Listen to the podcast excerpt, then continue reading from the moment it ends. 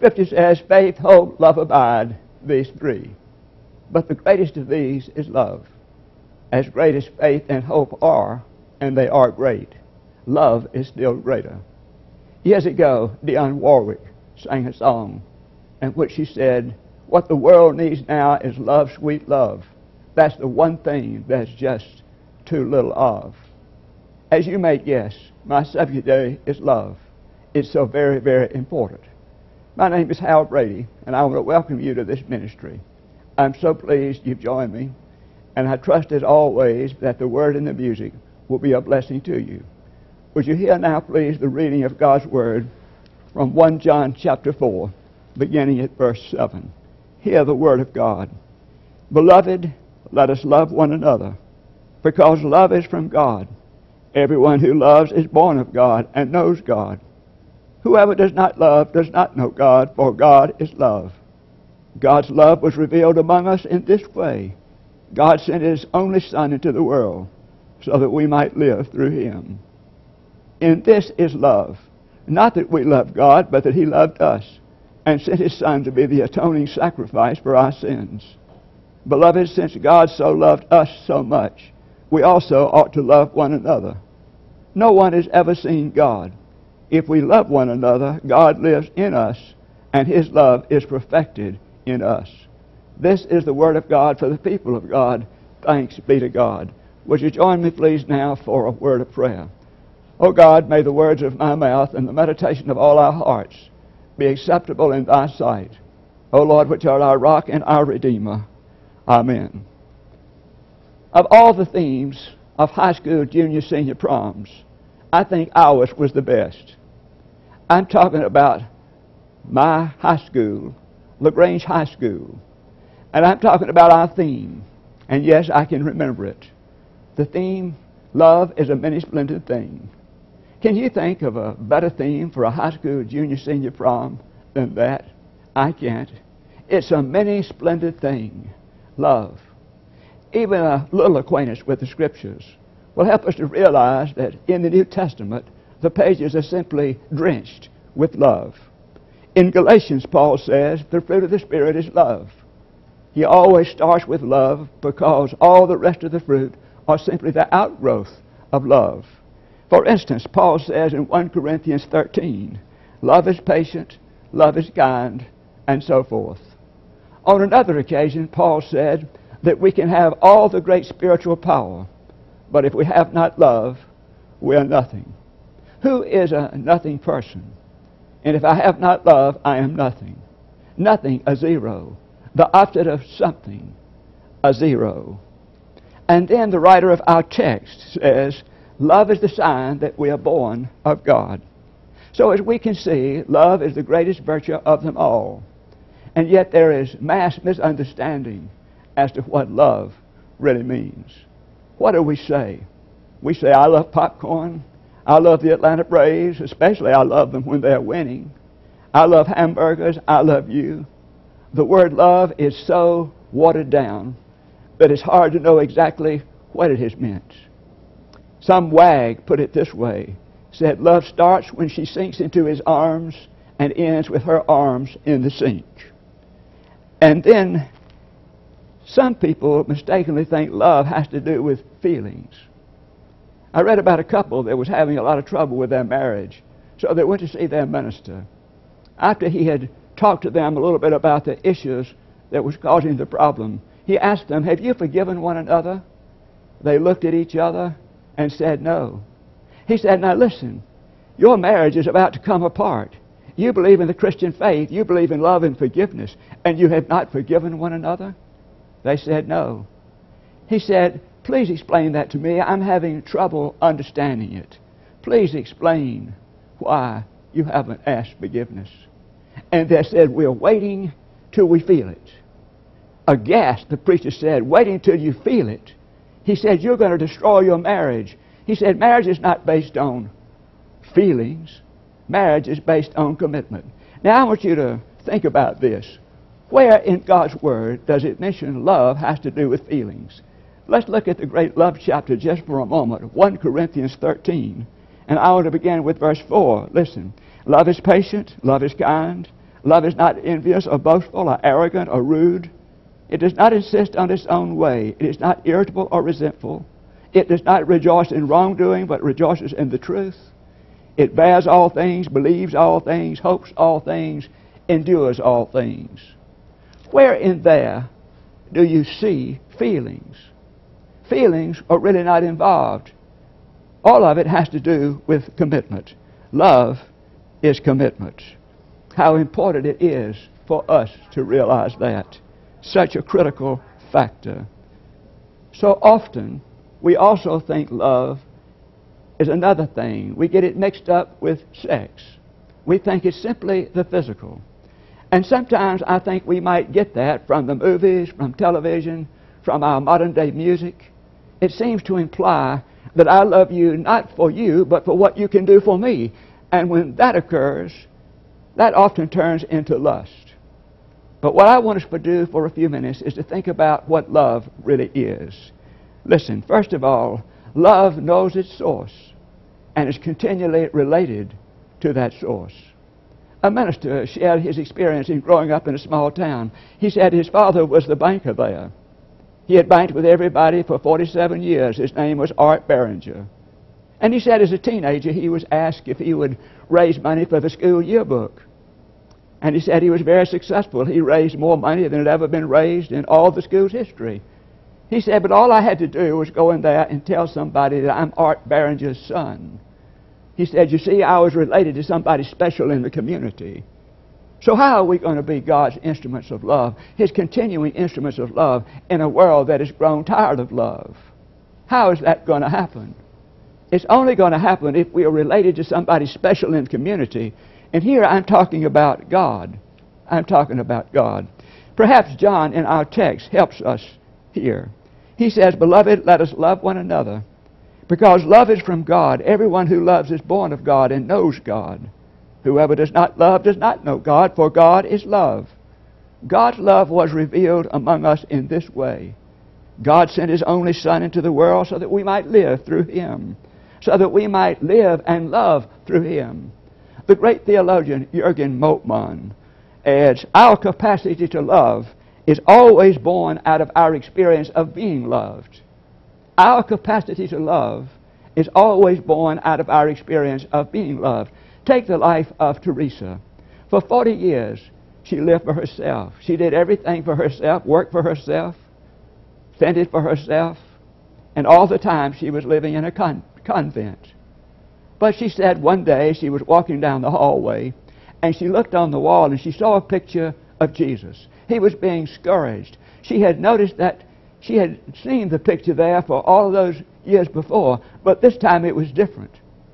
She saw something she had never seen before. God's love was for her, God's love was for everybody. And so she said she knelt on her knees, and when she arose, she was a different person altogether. She said she had a sense of unpayable debt. That's what it is, isn't it? A sense of unpayable debt. We love simply because it comes out of our experience of being loved. Lloyd Ogilvie, who was a former chaplain of the United States Senate, said he was having breakfast one morning in Chicago with a group of business leaders. They were having informal communion. He said to the men, he said, before you partake of the juice and the bread, I want you to think of something in your memory that always comes before you take communion. So these high polished pens began to write. Everybody wrote something. And when they finished writing, he simply lit a match and burned all these folded memories up. And he said, In the name of Jesus, my brothers, you are forgiven. In the name of Jesus, you are forgiven. Our love for others grows out of our experience of being loved. That is so critically important for us to understand. So, how do we love other people? We love other people, as Paul said to the Thessalonians, because God gives us the increase and the aboundedness in love to love other people. It is our source in God. We cannot simply say to somebody, learn to love, learn to love, learn to love. They can't do it. Why? Because the unlovable people are always there. We can only love others through the grace of God. The grace of God that comes to us from His love for us and for His love to us and through us to other people.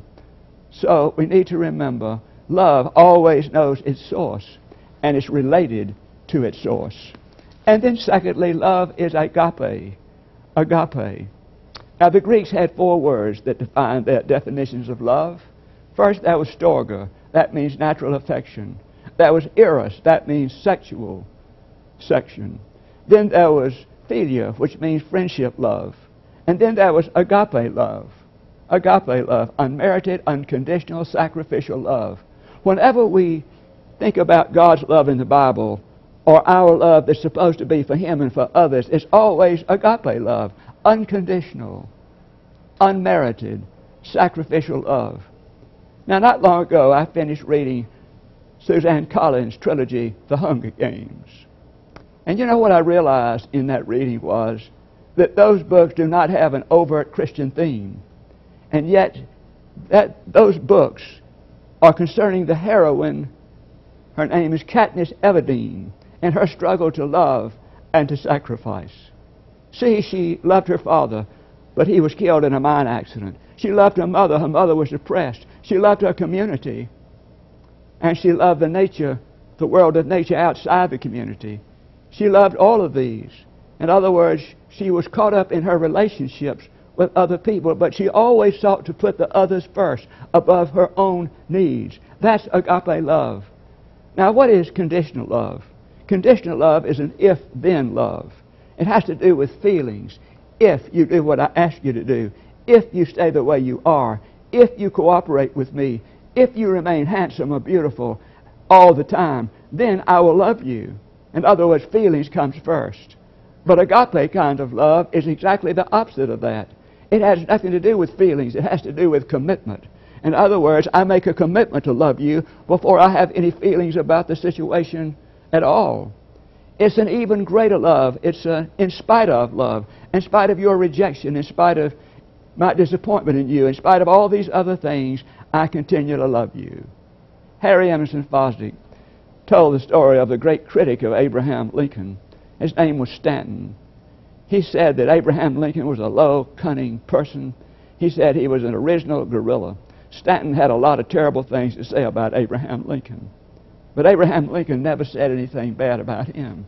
As a matter of fact, Abraham Lincoln appointed him the war minister because of his qualifications. He was the best man qualified to do the job. The years went on, and Abraham Lincoln never said anything bad about Stanton. Then came that assassin's bullet in Ford's Theater. And when they were taking Lincoln's body out to the little room off the theater, people were gathered in there. One of them was Stanton. And when Stanton looked down at the rugged face of Abraham Lincoln, he simply said this with tears in his eyes. What he said was, There lies the greatest ruler of man that ever lived. You see, agape had won the day. Agape love, the unmerited, the unconditional, sacrificial love, had won the day. There was a writer, his name was Ed Farrell from Detroit. A couple of years ago, he went on a vacation and he said he went to Ireland to be with his 80 year old uncle, who was his favorite uncle, as he celebrated his 80th birthday. He said on the day of the birthday, they got up. Silently, they went out and they started walking the shores of the lake. Nothing was said. But then he said the sun arose, and he said suddenly his uncle began to look, and he looked into the sun's rise, and he focused there for 20 minutes. They didn't say anything. And then his uncle started skipping along the lake shore. He had a big, radiant grin on his face. And when Ed caught up with him, he said, Uncle Seamus, you seem to be so happy. You want to tell me why? He said, Yes. He said, You see, my father is fond of me. You see, me father is fond of me. And our Father is fond of all of us. It's unconditional, unmerited, sacrificial love on His part. And then, thirdly, love is a choice. Love is a decision we make. Listen to these words from Paul, Colossians 3:14. Above all, clothe yourself with love, which binds everything together in perfect harmony. Notice these words clothe yourselves, get dressed, put on. That's what he's saying. Get dressed, clothe yourselves. In other words, decide to love. We decide to love. Of course, we can decide not to love.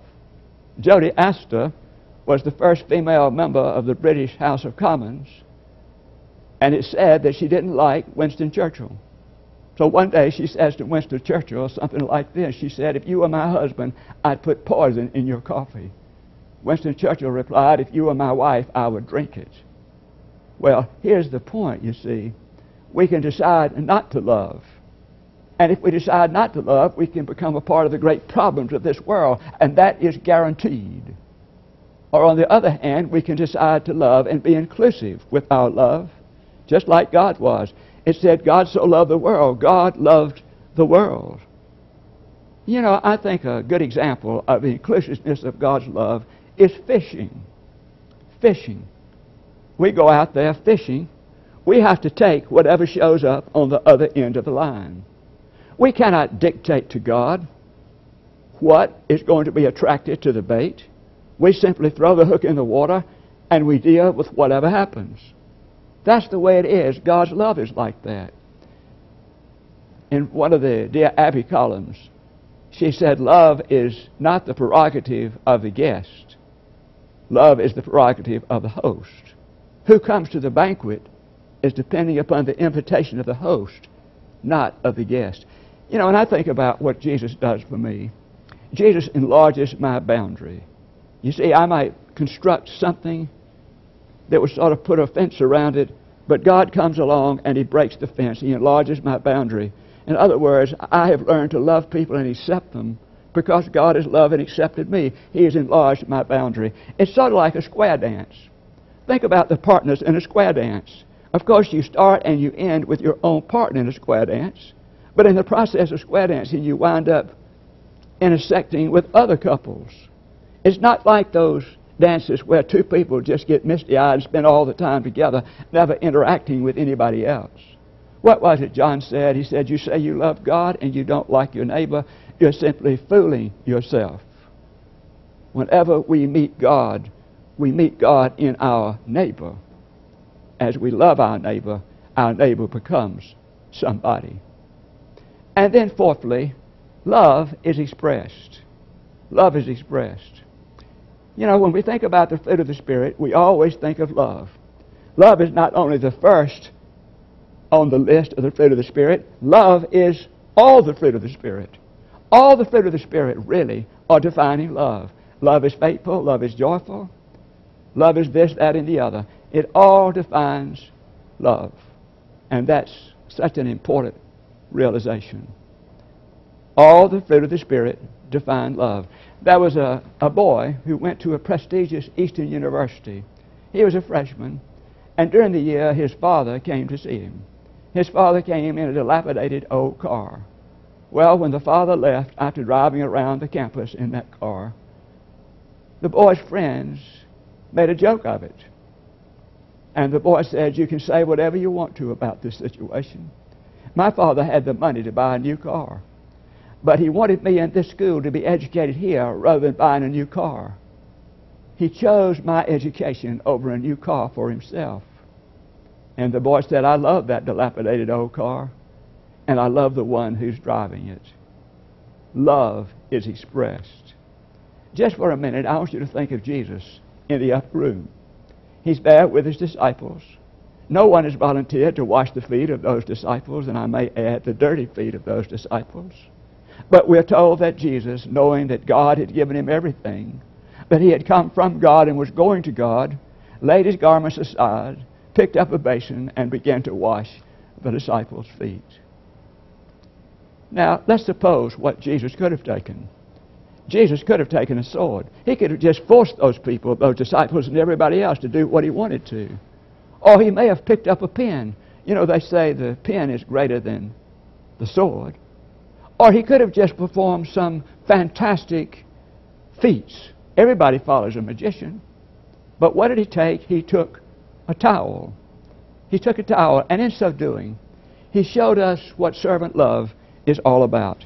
Now, in my previous church, we had something called the Fort Benning Operation Appreciation. We entertained the troops from Fort Benning once a month. One of the soldiers wrote this after he had been there, and I want to simply read this to you. It said, Dear brothers and sisters, I was one of the soldiers who visited your church this Saturday, January 25th, during your Operation Appreciation. I really appreciate your attention, care, and all the details you gave to us. Everybody was good, and the music team played a beautiful praise and worship music. I am from Puerto Rico and a member of the Messiah Baptist Church. I really enjoyed the time we share like brothers and sisters in Christ. Pardon me for my English. My first language is Spanish. I can read and understand everything in English, but I'm still learning how to write and speak in English. I gave thanks to God for all of you. And like Moses blessed Israel, I bless you. The Lord bless thee and keep thee. The Lord make his face to shine upon thee and be gracious unto thee. The Lord lift up his countenance upon thee and give thee peace. And then he signs it cordially and he signs his name. On the part of the church, that is love expressed. Love expressed. Now, there was a fellow who was late to a worship service. As a matter of fact, he was so late, he ran into all the people who were coming out. And so he said to this woman he met who was coming out, he said, Is it over? She said, No, we just talked about it in there. Now we're getting ready to do it love is expressed. Let us pray. Lord, we're grateful for this day and the opportunity of being together. We're so thankful you loved us enough that we ourselves could receive eternal life. Now we ask, O oh God, that you would love others through us that they can receive this eternal life and enjoy their time here on earth. Thank you again for these friends. Bless them each one. It's in your name. Amen. Let me take this opportunity to thank you again for worshiping with us, and I hope you'll continue to worship with us and tell your friends about this ministry. Thank you and good night. When the day is done and there's no one else around, while I'm lying here in bed you're in my heart, you're in my head, you're all I need. You're all I need. There are a million voices calling out my name. But you're the one I want to hear, so make the others disappear. You're all I need. You're all I need. You are all I You are all I need if I'm by myself. You fill me when I'm empty. There is nothing else. You're all I need.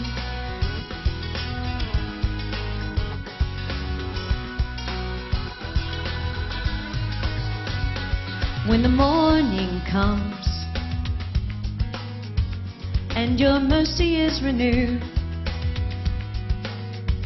There's a fire in my bones. I'm not afraid to go alone. You're all I need. You're all I need.